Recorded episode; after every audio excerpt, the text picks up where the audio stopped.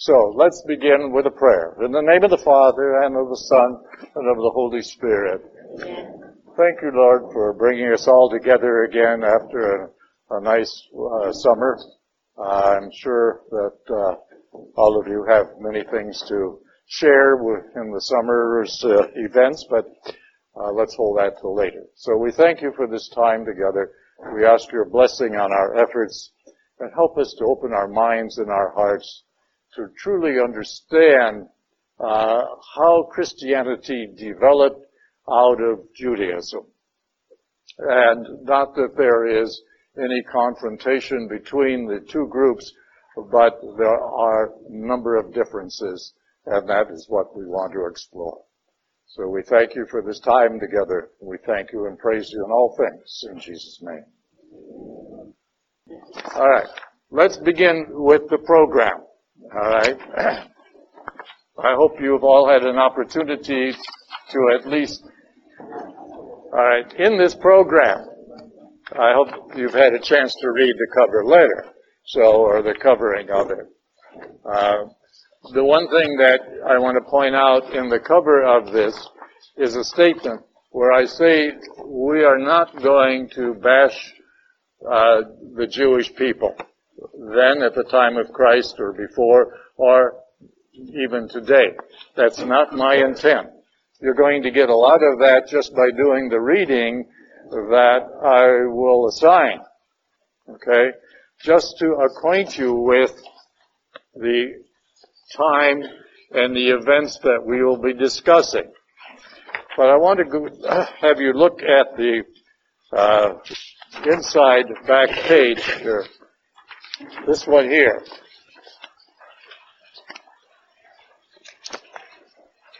Judaism began with Abraham approximately 4,000 years ago. 2,000 years since before Christ, and of course, Christ and his time was 2,000 years ago for our time. So Judaism began around 4,000 years ago with the call of Abraham. But Judaism also changed in many, many ways every approximately 500 years. Now don't hold me right to the number of years. That is an approximation. But every five years there was a major change in Judaism. And we will discuss that as we go along. But if you will go back to a couple more pages, these are the major events in the history of Judaism. And our whole purpose is to show you how Judaism evolved into Christianity over a period of time. And the number of things that we retained out of Judaism and have become part of Christianity. There are a number of things that we are grateful to and are indebted to the Jewish people. Carmela, there's a couple seats up here. These, I feel, are the major events within Judaism that have some influence on Christianity. And therefore, I've divided this class into these 21 topics. I was a little amazed, uh, this is just an aside, but I was a little amazed when I later counted 21.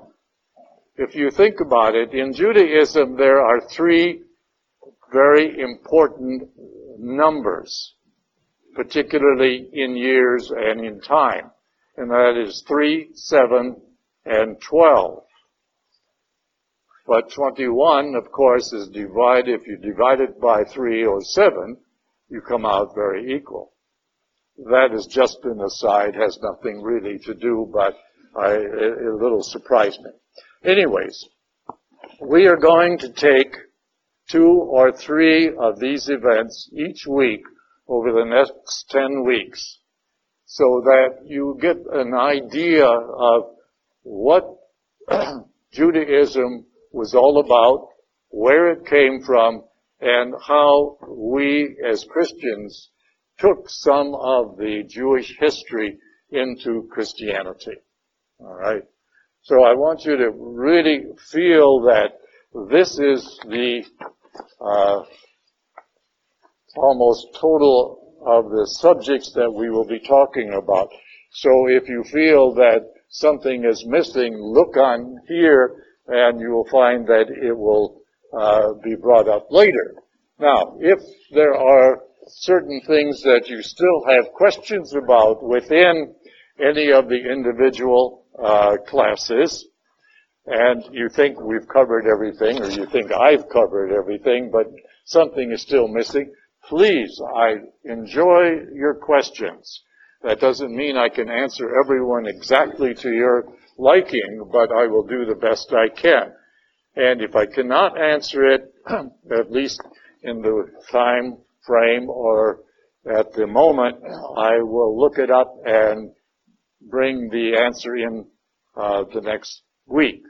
I do not like to bluff. I do not like to just throw out a uh, answer that doesn't mean much to you or will not really give you uh, what you need. Uh, that doesn't help anybody. So I'll do the best I can uh, by looking into the information and bringing it in the following uh, week. Okay.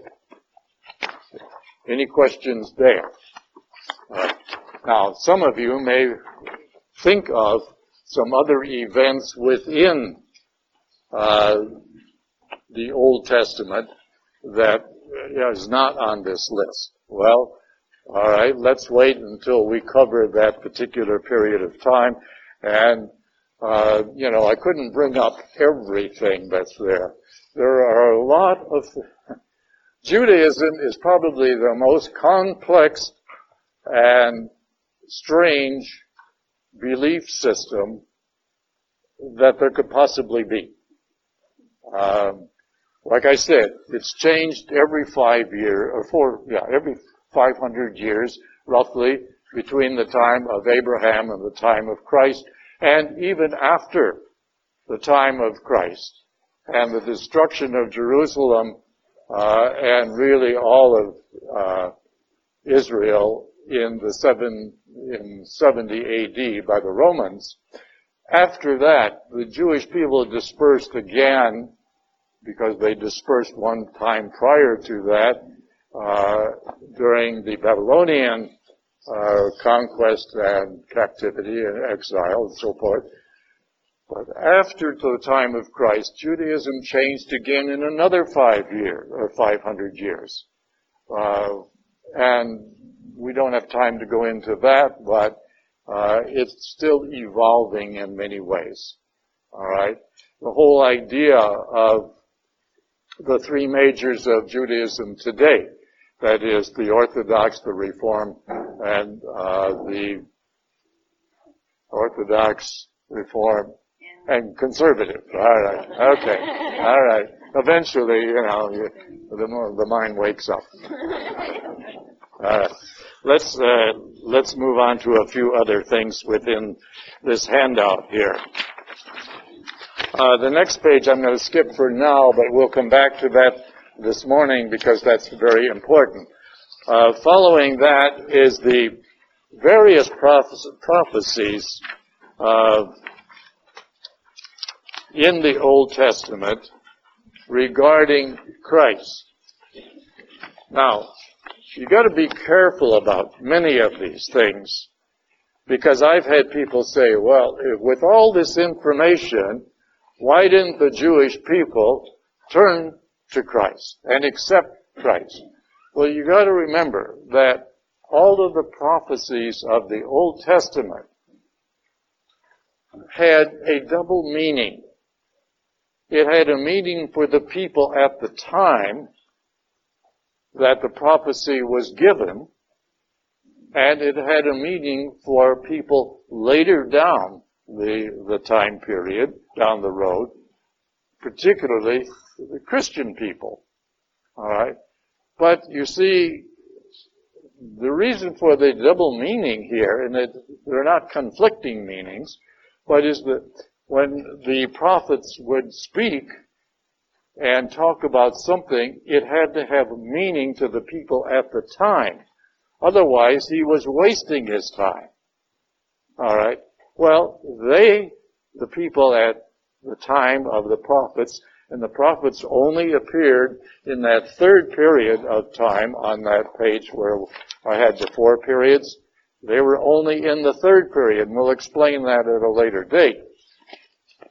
But you see, those people didn't know about Christ.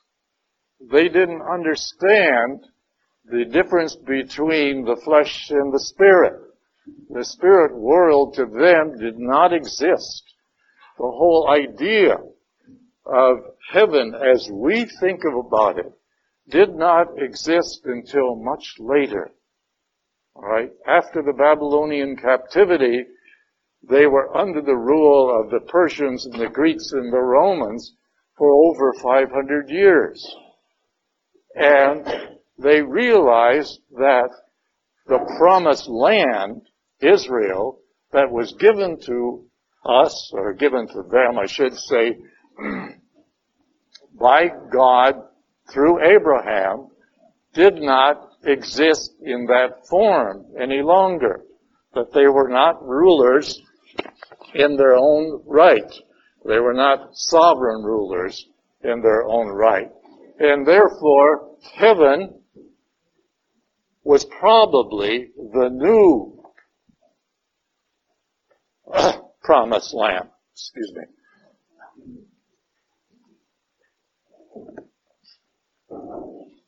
So it wasn't until after the Babylonian captivity that the idea of mankind returning to heaven or returning to God in heaven at the end of their life or at the end of time, that didn't exist until about the latter part of the 5th century BC.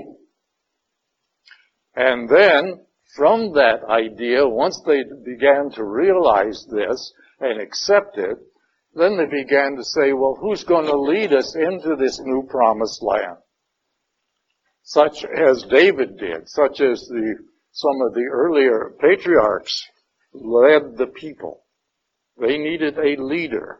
That's the whole purpose that we'll get into in a few weeks regarding the desire for a king. And so once they began to realize this idea of heaven being the ultimate promised land, then somebody had to lead them. And so the idea and the concept of the Messiah began to develop. So, but that is much, much later in the time scheme. Is that understood? So you gotta keep some of those things in mind. And we'll get into a few others. All right. Let's, let's move on. We have another uh, page here on the judges of the Old Testament. Judges in, is a term that is used for people. These were not judges in the way we think of it. No robes and fancy courtrooms. Okay. Uh, the judges in this particular context were simply people who were appointed um, by Moses or later by Joshua and Caleb uh, to rule over the 12 tribes. Remember, Israel and the Jewish people, right from the time of uh, Jacob, were divided into 12 tribes under the 12 sons of Jacob and their families. All right. And that relationship, that structure existed up until the fifth or sixth century, the Babylonian captivity. Okay. And then it was pretty much destroyed at that particular time. But the judges ruled in between the time that the Jewish people got into the promised land after their sojourn in the desert and after their escape from Egypt, etc., etc. They ruled the 12 tribes for a period of time. Okay. On the next page, we have the various kings that were established after the 10th or the 9th, no, 11th century, after the 11th century BC. Before that, they did not have kings. They had the judges. Okay? So these are, and please, I would recommend highly that you bring all of these handouts with you each week because we will re- be referring back to them occasionally. Mike? Uh, right. All right. On the next page here, we have the prophets. All the prophets. Now there are a few that this was taken from uh, one of my many books up here that I've used, but this is from the Protestant uh, viewpoint, and I don't agree with a couple of these here, but there are 15, well, there are actually 17 uh, prophets mentioned throughout the Old Testament. Two of those, Elijah and Elisha, pardon me, um, are not considered literary prophets.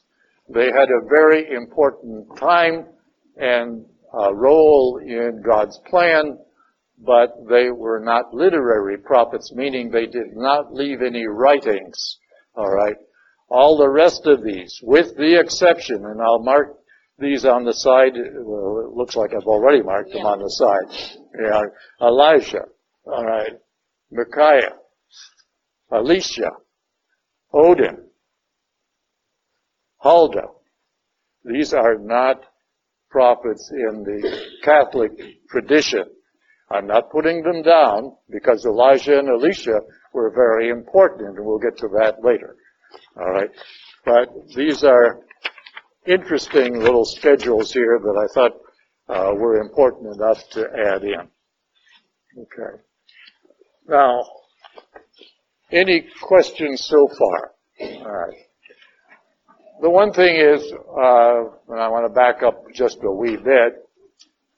All right. So, uh, the three major topics of this class will be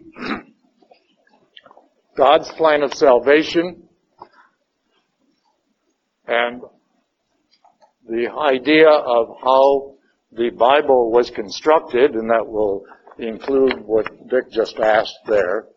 And the last one is a topic that very few people are really uh, aware of, unless they know uh, the Bible very well, particularly Paul's letters, and that is that the Jewish people never developed a sense of the Spirit of God. And I want to get that into that in a few minutes, but I want to cover some uh, other things first. And that is the whole idea of why God made us in the first place and why he went all through this idea of setting up Judaism and eventually Christianity and how they came about. Part of the reason is explained, part of the reason that we're doing this particular class is explained in this little letter up here that I talked about that I'd sent out to most people, but unfortunately I didn't get to everybody because I lost uh, some of the newer addresses. All right.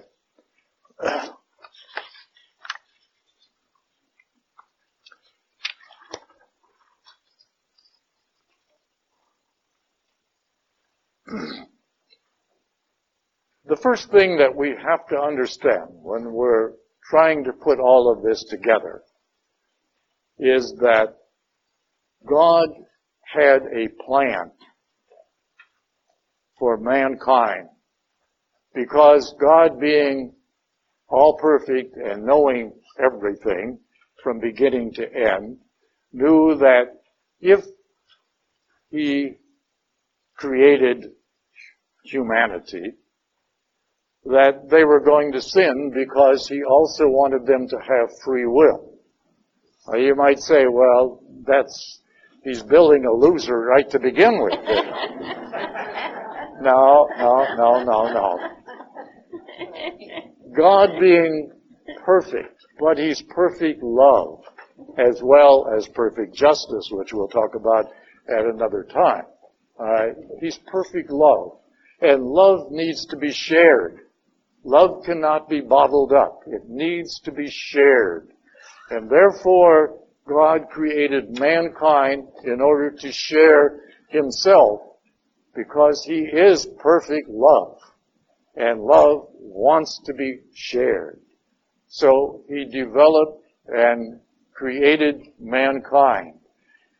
But he gave mankind a free will because he didn't want robots. If mankind did not have a free will and were created just for the purpose of loving God and had not the capability of doing anything else, that wouldn't be quite what he was interested in. He wanted love to be given freely.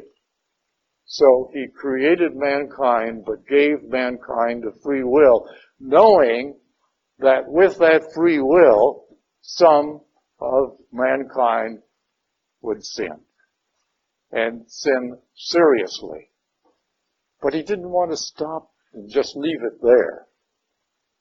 So he had to have a plan for those people who refused or out of fault or laziness or pride or whatever it might be who offended God of returning back to Him and being forgiven. Now, because when God brings people into heaven, they have to be perfect or they have to be made perfect and that's the whole concept of purgatory. Alright? Because God being perfect cannot coexist with sinful mankind. And so the whole idea is that mankind either has to accept and live by the teachings of Christ or be made perfect through the sacrament of reconciliation or purgatory or both, alright, before he can re-enter into heaven.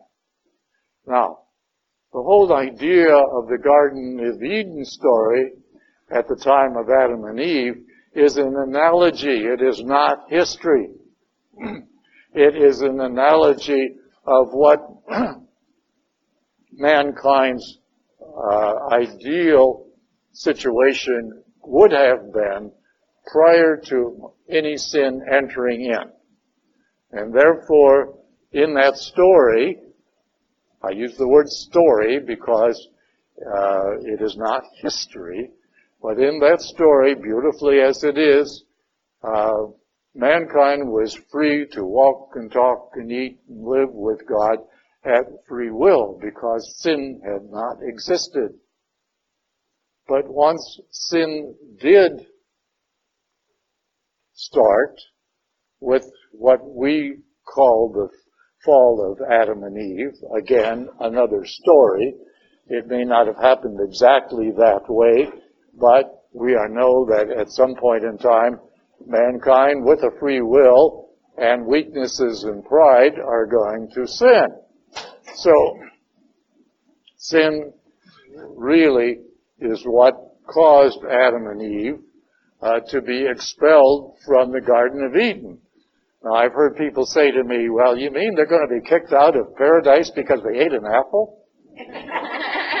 oh, again, the analogy goes that they were punished and expelled from this paradise because they disobeyed a direct command of God. That direct command was, you can eat of anything in the garden, but not this particular tree. Okay? Simple as that. And why? the simplicity was necessary for very primitive people who had no other ideas about it. You remember,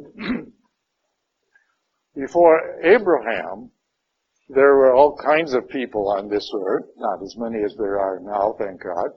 Uh, but they believed in all kinds of things because mankind is built with a desire to know God and to belong to God.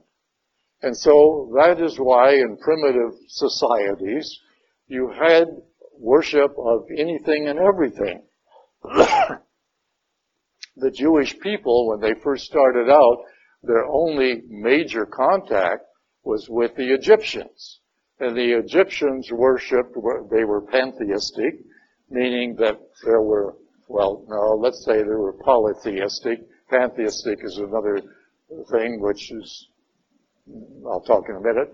Uh, polytheistic is one that are many gods.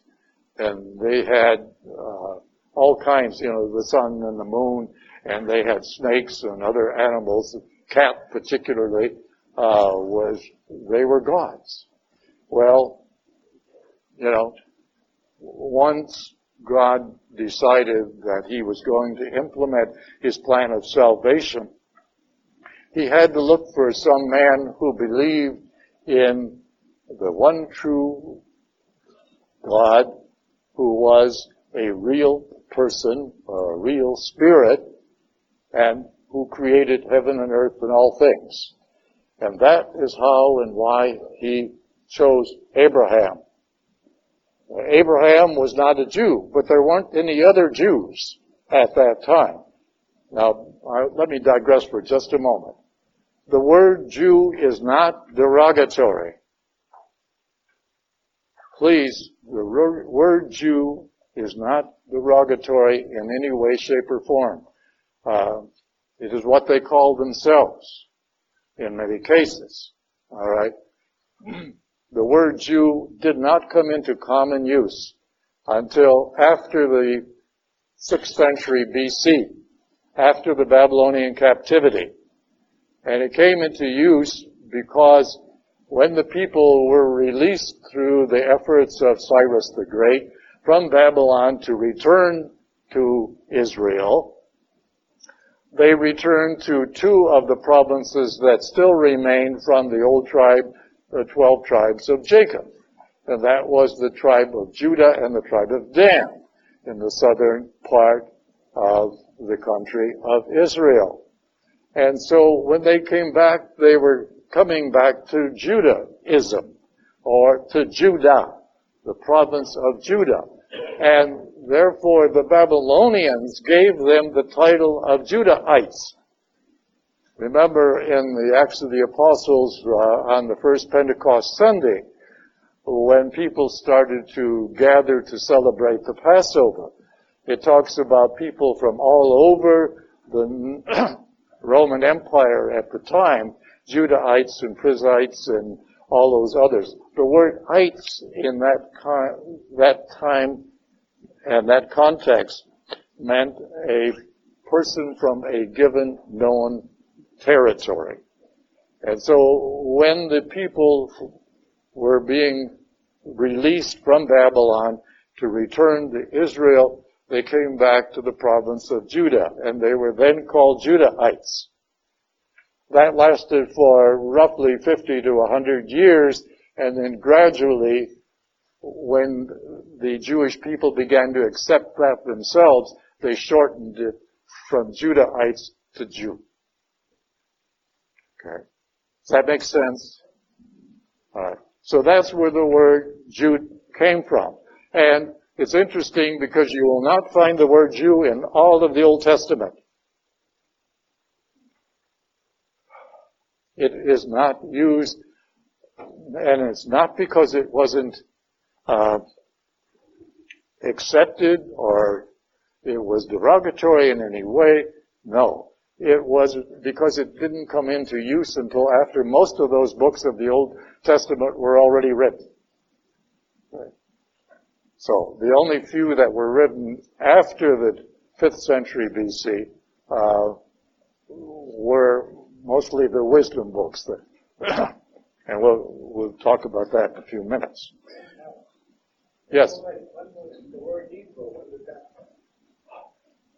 All right. The word Hebrew is really in reference to the language that they spoke.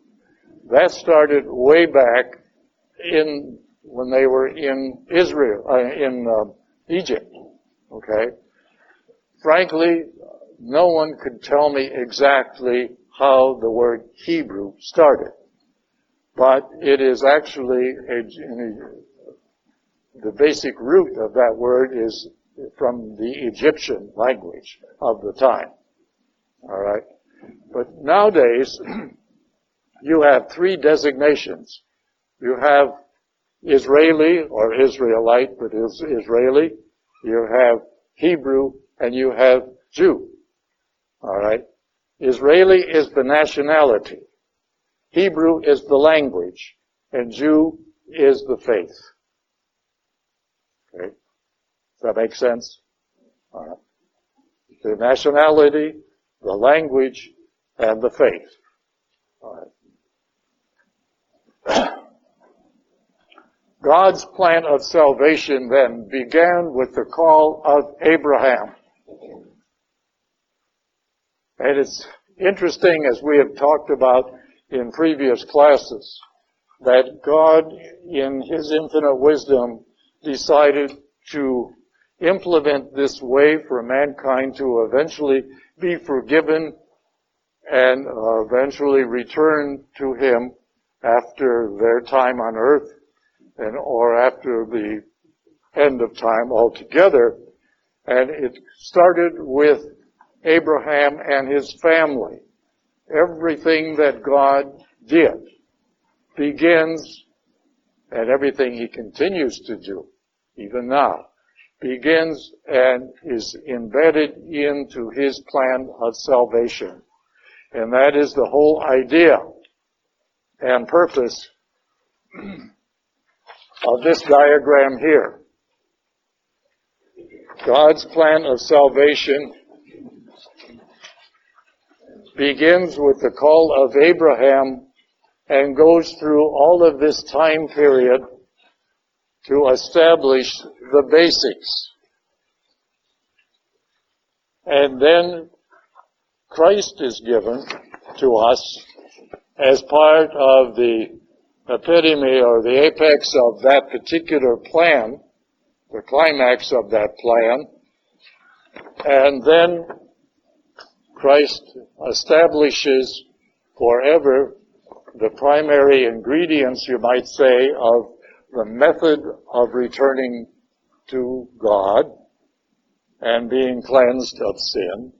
And then the Holy Spirit picks that up and takes it back and exists through the end of time to help mankind and the church return all mankind back to God. Now, that doesn't say, and I'm not saying that everybody goes back to God. Because those people who have deliberately ignored the teachings of God the teachings of the church and have not cared about following God's laws are not going to go back to the Father. The only choice they have is to be condemned. That sounds rather harsh, cruel, etc. but God has given us many warnings, teachings of all kinds, and you saying, that's it, fellas. It's either my way or the highway. In a loving way, of course. God's plan of salvation is extremely important. And I don't want to overdo it, uh, dwell on it, but we've got to keep in mind that everything that God does. Now, let me give you a couple examples. You would think that after 2,000 years of God working directly with the Jewish people through Abraham, through Moses, through uh, David, through the prophets and the judges and so many others, that the people would eventually return to do things his way. And you wonder, well, why didn't God just wipe them all out like he did at the time of the flood? It's because of his love, but more importantly, this plan of salvation was not yet complete. This plan had time to go and needed to go. So therefore, God put up with the Jewish people and their refusal to be faithful to Him. And He puts up with us in a way because He still has this plan. Yes, Christ became the key partner, you might say, in this plan. And He fulfilled the necessary requirements. But we have to partake of those blessings that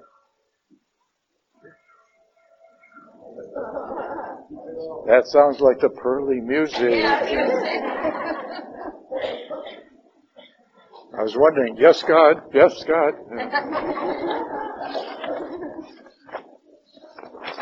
I take this very seriously, but there's no reason why we can't enjoy it and have a little funny once in a while. So something like that does not bother me in the least. Okay. All right. Uh, but you would wonder, even after God giving us His divine Son as the ultimate sacrifice for the sins of all mankind before, during, and after His lifetime, and people still rejecting Him, you would wonder, why does God not wipe us out? And that is because He's hoping and praying that you will come to your senses and return to Him. But, as He has told us many times, you must come through Jesus Christ. That is the only way to return to the Father at the end of time. Okay. Now,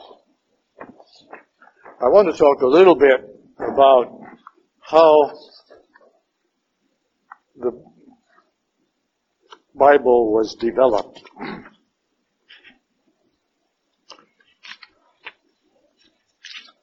As I've said before many times,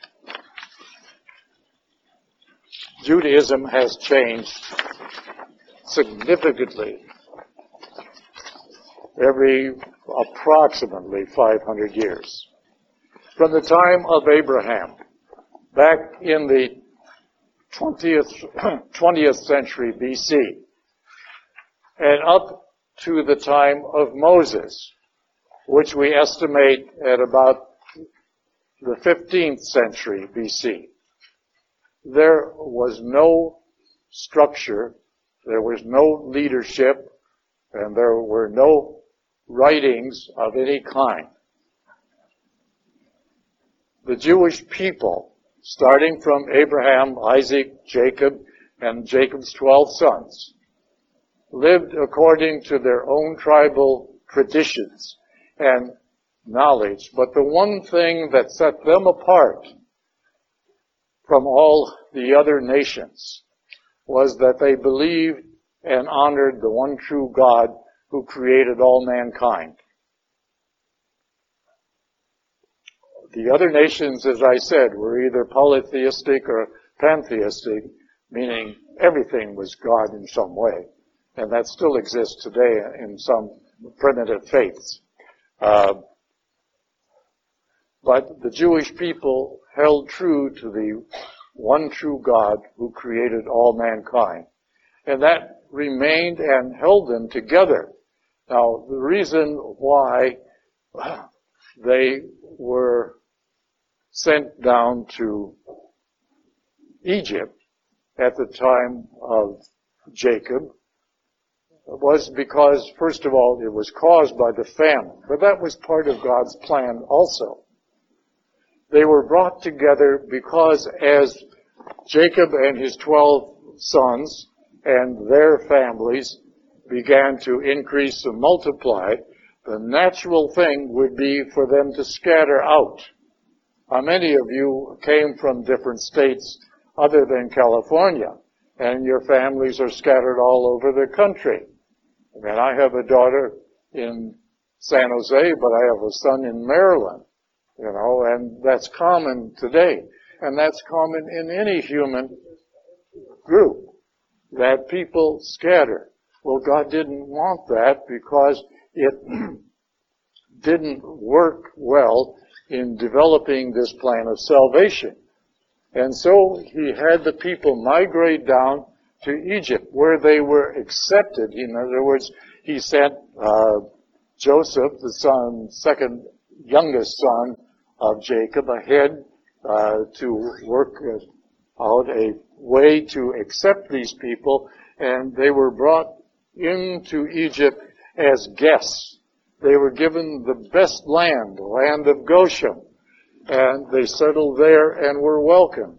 But after a period of several years, hundreds of years, uh, approximately 500, we're not sure, um, they were then under a different Pharaoh who lost sight of the past and began to be concerned with their um, numbers and their rate of multiplication, and thought that if anything went wrong, the uh, Israelites, as they were known at the time, uh, would uh, overpower the Egyptians and take control. So he finally put them into slavery. All right, the whole idea of slaughtering all of the firstborn male Jewish uh, people, Jewish babies, etc., uh, had a counterpart when uh, Moses got the Jewish people to be released from Egypt with using the same thing. Okay, the first slaughter of the firstborn male. There was sort of a balance in a way there. Um,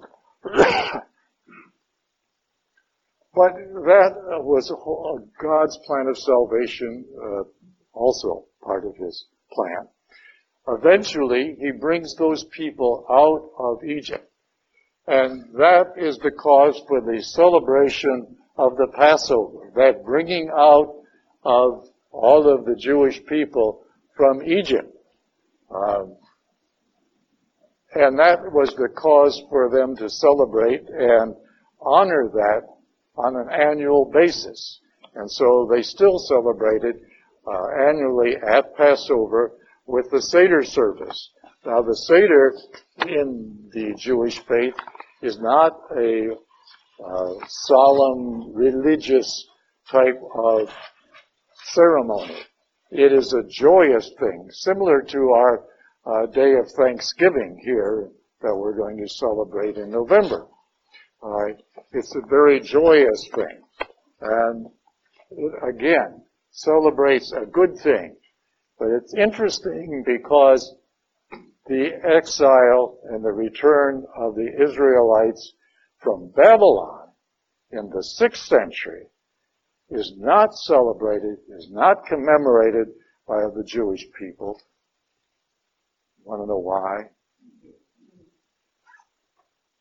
The Egypt ceremony, the Egypt release was after a good thing. They had a good time in Egypt for quite a while until the Pharaoh, the new Pharaoh got spared and made them slaves. But they were there, they were there because of God's reasoning, God's purpose. The Babylonian captivity, the Babylonian exile, which only lasted less than 50 years, was because of their sin. They did not understand in the beginning why God didn't protect them. Why did God allow the Babylonians to overrun Jerusalem and, and uh, Israel in 587. They tried in 597 BC, but in 587 BC the Babylonians succeeded. Alright? It was because of their sin and their refusal to accept the teachings of Moses. But see, they don't want to celebrate that because it reminds them of something they did wrong. So if you look at the two situations, one is a, a good thing and God brought them out because God had a plan and wanted to bring them up. Alright? On the other hand, they were brought out only after they finally realized their faults and failures and were brought out for that uh, reason to complete or continue the development of this plan of salvation. Right. Now, at the time of King David, in the 10th century, 11th century, really towards the end of the 11th century, 10th century, the time of David or Solomon, his son, they began to realize that they had no writings up till this time. The only thing that was actually written down was the Ten Commandments that Moses had received way back 500 years before. So Moses, I mean sorry, King David or Solomon encouraged the Jewish people to start writing their history so that it would be remembered for the people that followed it after them. And so you had a group of people in Judah, and we will call those the Jew. Well, actually they took the name of Yahweh or Yahwistic. Let's, let's turn to that particular page.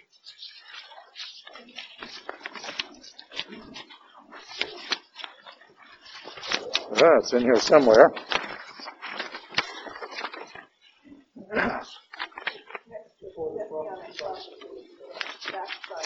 Oh, okay. Right. This one is apparently not complete.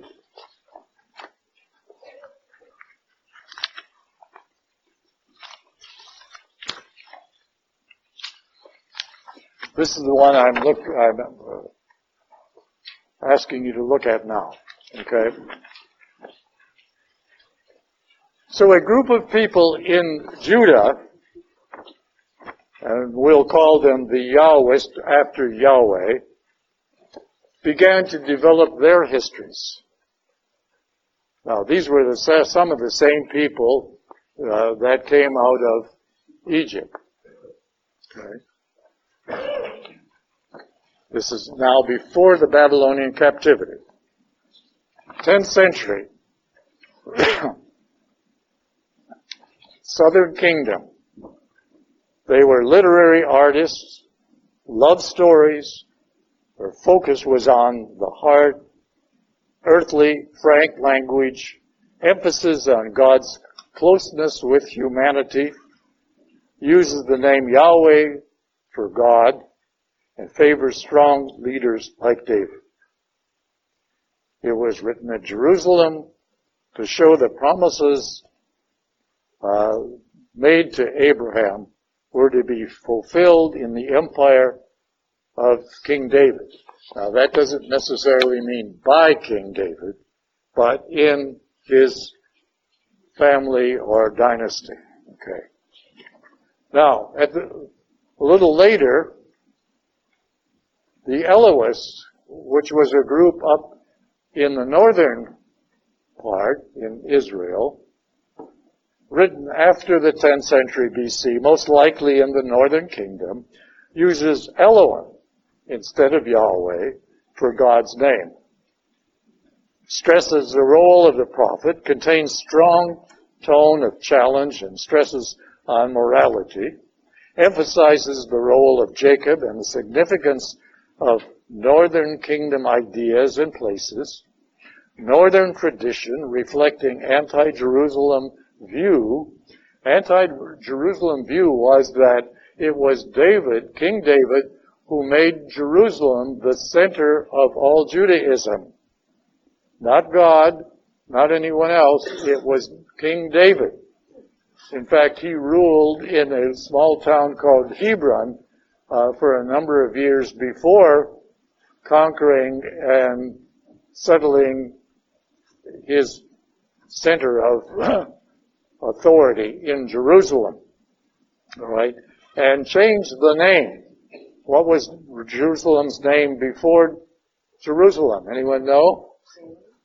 Salem. Yes. And Jerusalem actually means going up, going up to Salem. Okay. The going up is, I'll explain that at, at another time.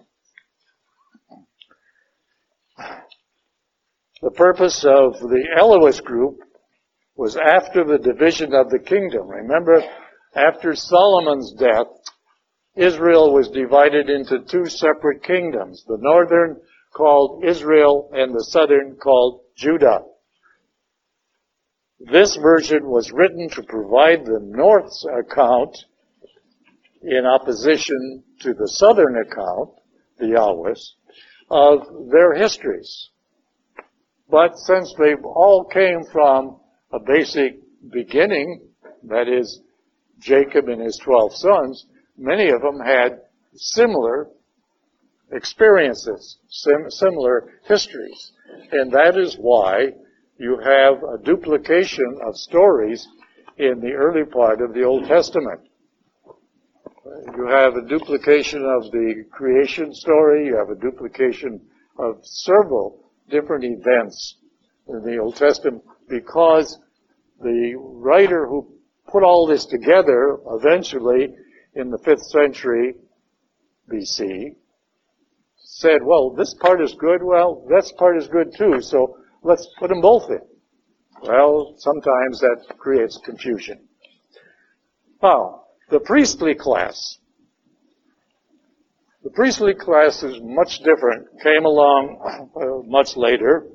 Uh, really, it started offhand in one form, very meekly, uh, as um, you might say, ministers of, of the temple in the 8th and the 7th century BC, but didn't really come into prominence until the Babylonian captivity and more so afterwards because after the captivity there were no longer any strong national rulers of Israel because they were under the dominance of the Persians and the, the Greeks and then eventually the Romans.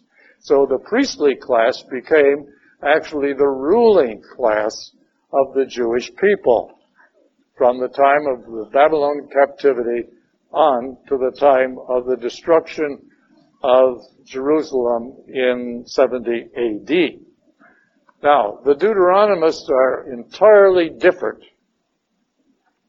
They also came from the northern uh, territory of Israel, but they came together for a different reason and their style was also different.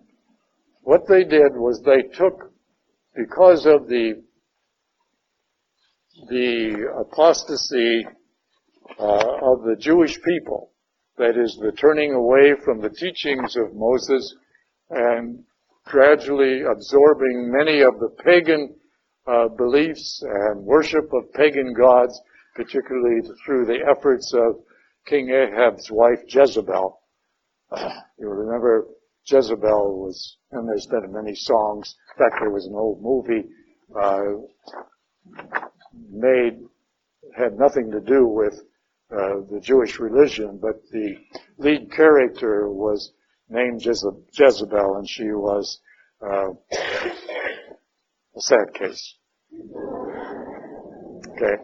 Deuteronomy was written to bring all of the teachings of Moses, all of the sayings of Moses together, as well as all of those religious uh, rituals and laws, etc., that grew up since then And it was to rewrite them as if they all came out of the mouth of Moses.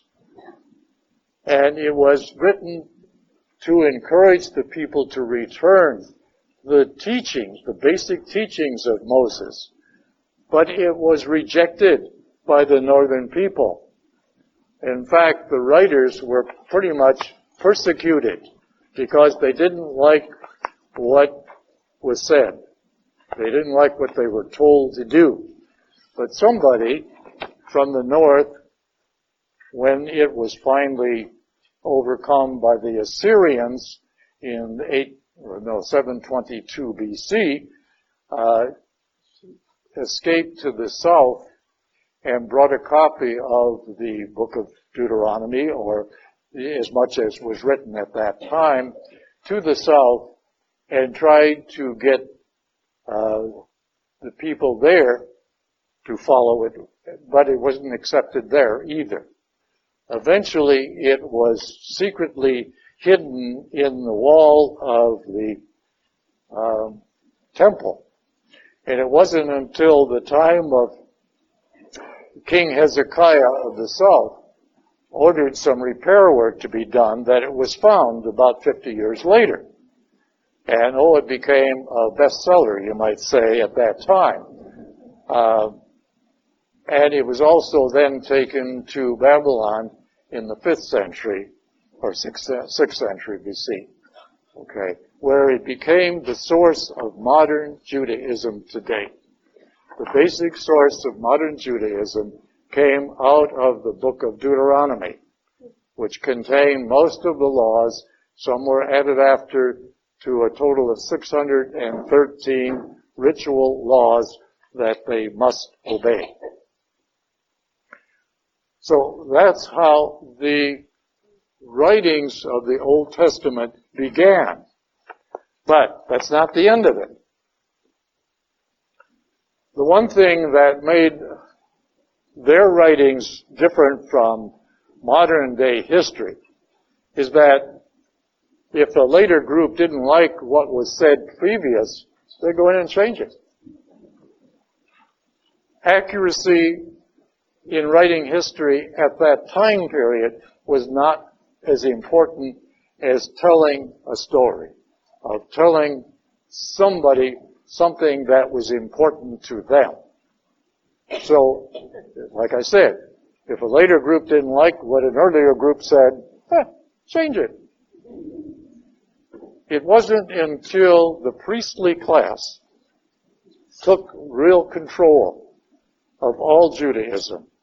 And after the Babylonian captivity, the two, uh, the north and the south, were sort of not reunited, but there was no division because there was no kings. the priestly class took control, and we believe that the priest Ezra, we're not sure we believe that the priest Ezra began a whole series of pulling these four areas of writing, these four groups of writing, together to put them into a unified form, which is called the Hebrew Scriptures. And it was this particular group who set up what we recognize today as the Hebrew Scriptures. Now, Dick asked a question earlier about books that we added. Well, we didn't add them. After the Babylonian captivity, or actually before, when uh, uh, the, king of Babylon was trying to uh, conquer Jerusalem. It took them r- roughly 10 years to do that. Not 10 years constantly, but over a period of 10 years. Anyways, there was a, a dispersion of people to all different parts of the world, particularly North Africa and eastward, uh, and northeastward, I should say, also. So in the second century BC,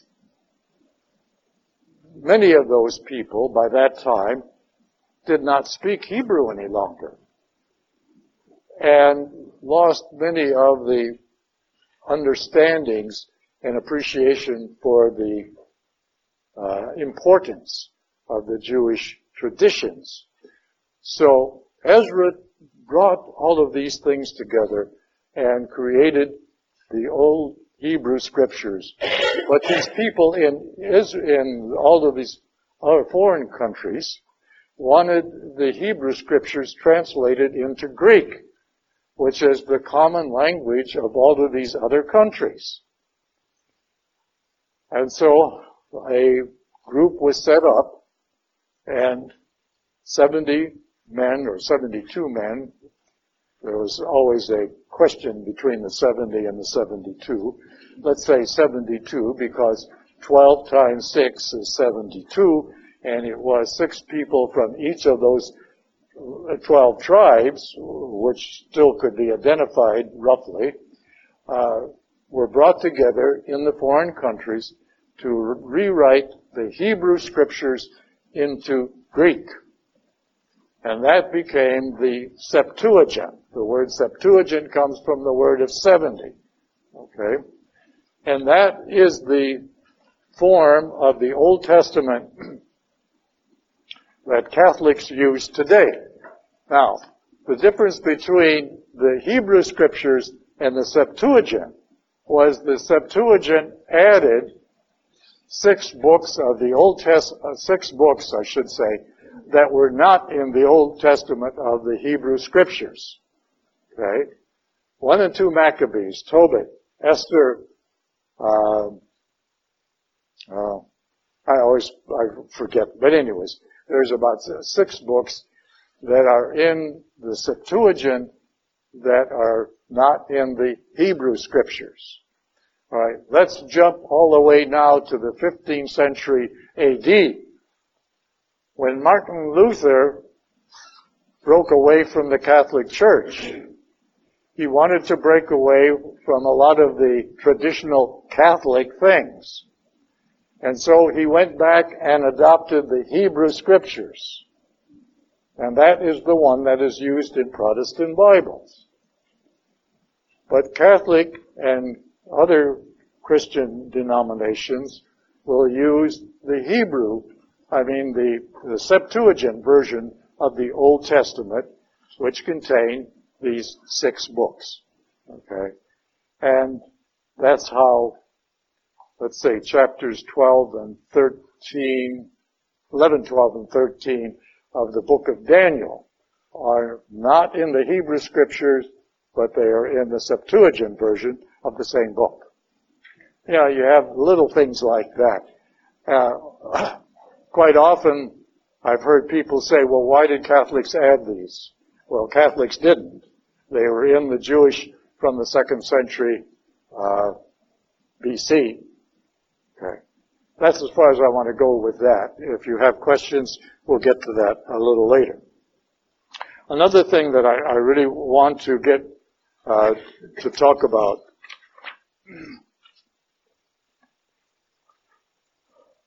as I briefly mentioned this before, is the idea that the Old Testament and the Jewish people then and to some degree still, not all, but some degree still, have no concept of God and His personal relationship to mankind, to individuals.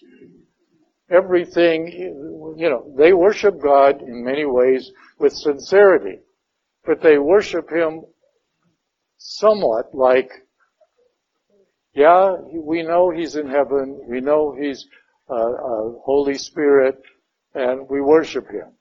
But there's no relationship. Would it be more like worshiping a king? Uh, yes, in a way. They're like worshiping the king or, or the queen, Yeah. too. Goodness. Yeah, not a Uh, personal relationship. There's no personal relationship, but there is a great deal of honor and pomp and cer- ceremony and respect, of course. Yeah.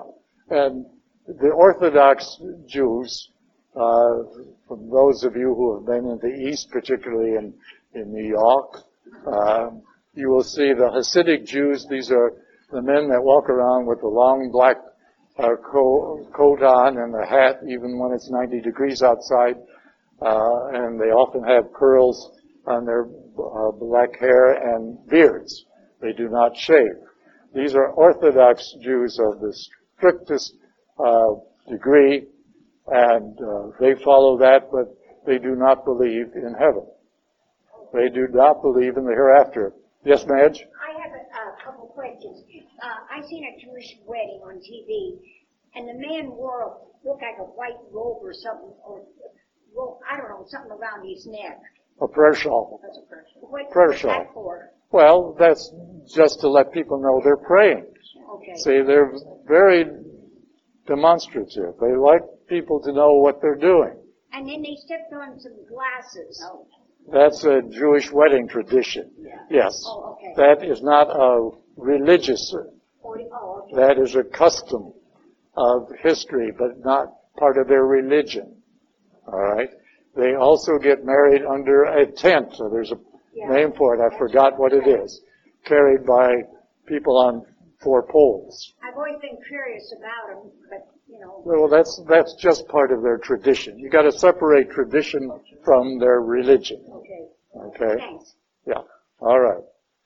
So you got to keep in mind as you read Old Testament history that they had very little concept of the Spirit. Paul, St. Paul re- refers to this in both uh, 1 Corinthians and the book of Romans. Paul refers to the flesh versus, versus the spirit. He uses the word flesh. I prefer to use either, you know, the corporal idea that is man and earth and existence of things on earth that can be seen, felt, and touched and so forth versus the spirit. And that is the whole concept that uh, we have to be aware of when we are reading Old Testament history. They feel that they're getting their just reward here on earth by, you know, the question that Jim just asked is, if the Hasidic Jews or those who are strict Orthodox do not believe in heaven, what's the purpose of their working here on earth? Well, I hate to put it this way, but the Jewish people have always been known to be very materialistic, and that isn't a greedy thing. It is part of their faith. They figure if they don't get it in another world, which they won't because they don't believe in another world, they've got to get it here on earth. Right? And so, you don't find any Jewish poor people. You never find a Jewish person in uh, a bread line or a soup kitchen. Uh, you, you know, there's a great deal of generosity among Jewish people. In fact, um, yeah, yeah. There's there, and I'm going to give you, uh, not today, but in, in a, at another time, a, a quotation from a book that I was given to read over the summer. It's a novel uh, about a Christian man who donates an eight million dollar inheritance uh, to a Jewish synagogue, and you have all of these people fighting against each other as to claiming this, and they can't figure out why. You know, why? Well, the writer of the book puts a very interesting sentence or a paragraph in there on the understanding of Jewish thought today. And I'll bring that in next week. I don't have it with me. Okay. Any que- other questions? I hope, Jim, that I answered your question. All right. Uh, yes, Connie?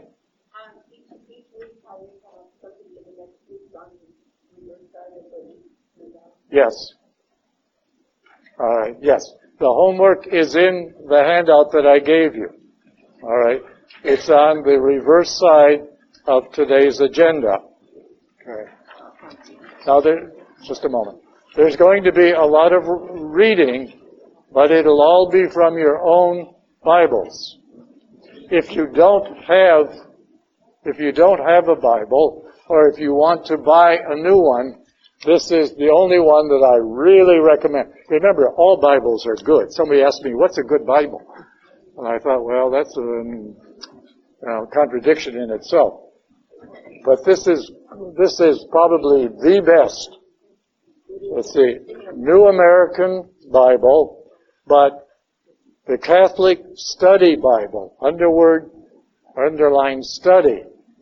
The Catholic Study Bible. Is that a newer version than this one? This is old. This is old too, so, yeah.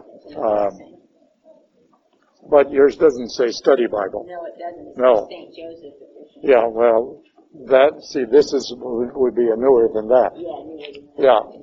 Yeah. The study Bible, it has about 600 pages of stuff in addition to the Bible that explains a lot of it. So it is a wonderful, wonderful uh, book to use, a great tool. In fact, I have a lot of other books up here that I've used for this course, not just the Bible. I've gone into a lot of work using other books, and I've brought samples of them up here. Now, I'm not saying that I read every single one of these and every word, but I've looked them over and uh, taken out a lot of information from them, which I will share with you over the next 10 weeks. Okay. Any other questions? Yes. I am so confused on the days of the time. Will that affect what I get out of this class? No, not yet. Uh, yeah. Judaism in itself is confusing if you try to understand it in, you know, in one fell swoop. But be patient. I will get those, get it clearer to you later on as we go along. Okay? Uh, yes, Madge? Why do a lot of Jewish people change their name?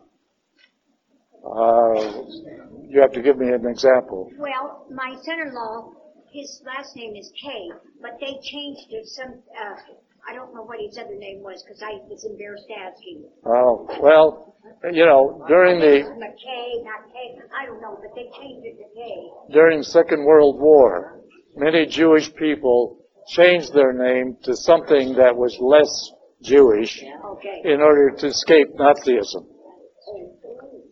And many people felt that they were, uh, yeah.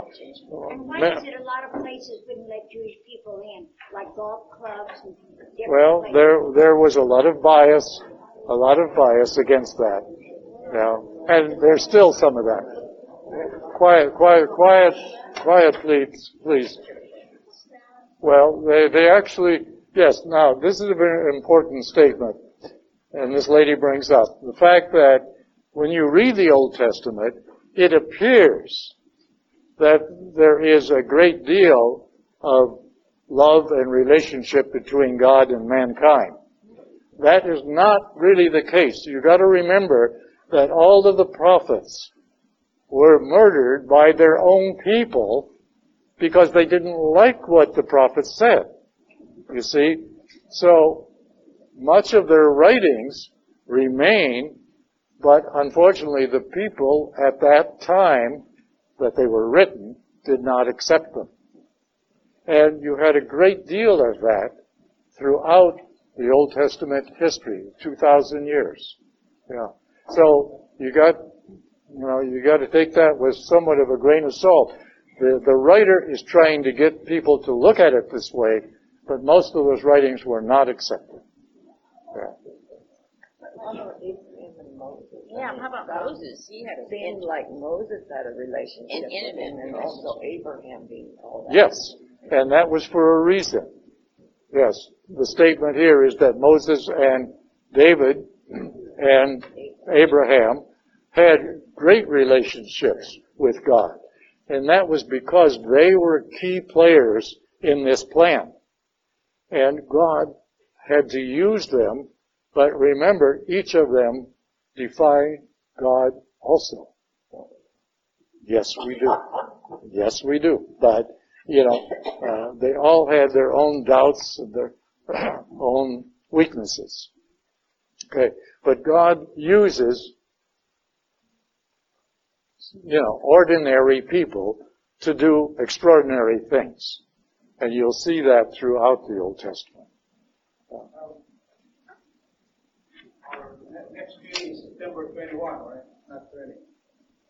It's a week from today, whatever that is. Twenty-one, Yes, did I get, what I, not twenty. oh, I gotta fire that typist. Was twenty, twenty Tuesday. All right. You're right. Okay. I'm, I stand corrected. Yeah. First made mistake never made. It's the first mistake I've ever made. Oh, yeah. All right. Any other questions? Uh, I hope you got something out of this, okay? But remember, it's still confusing, I'm sure, to a lot of you. But this is just the beginning. Confusion or It will get, I believe the promised land is Canaan, right? What's that? Canaan is the promised land. Yes, that was its name prior to Israel. Yes. Yeah. Okay. Let's end with a prayer. In the name of the Father, and of the Son, and of the Holy Spirit. Amen. Lord, we ask that you send your Holy Spirit on us all, because right now I'm sure that we've got a hundred people that are going to leave here, all with confused minds and hearts. But that's all right. That's part of your plan too, and mine. Uh, because sometimes we have to start at the beginning uh, whenever we want to really understand the basis for something later. So we ask your blessing on our efforts, not only today, but throughout this course, to truly understand all of the writings and the lectures that we will be giving. So we thank you for this time together. We thank you and praise you in all things in Jesus' name.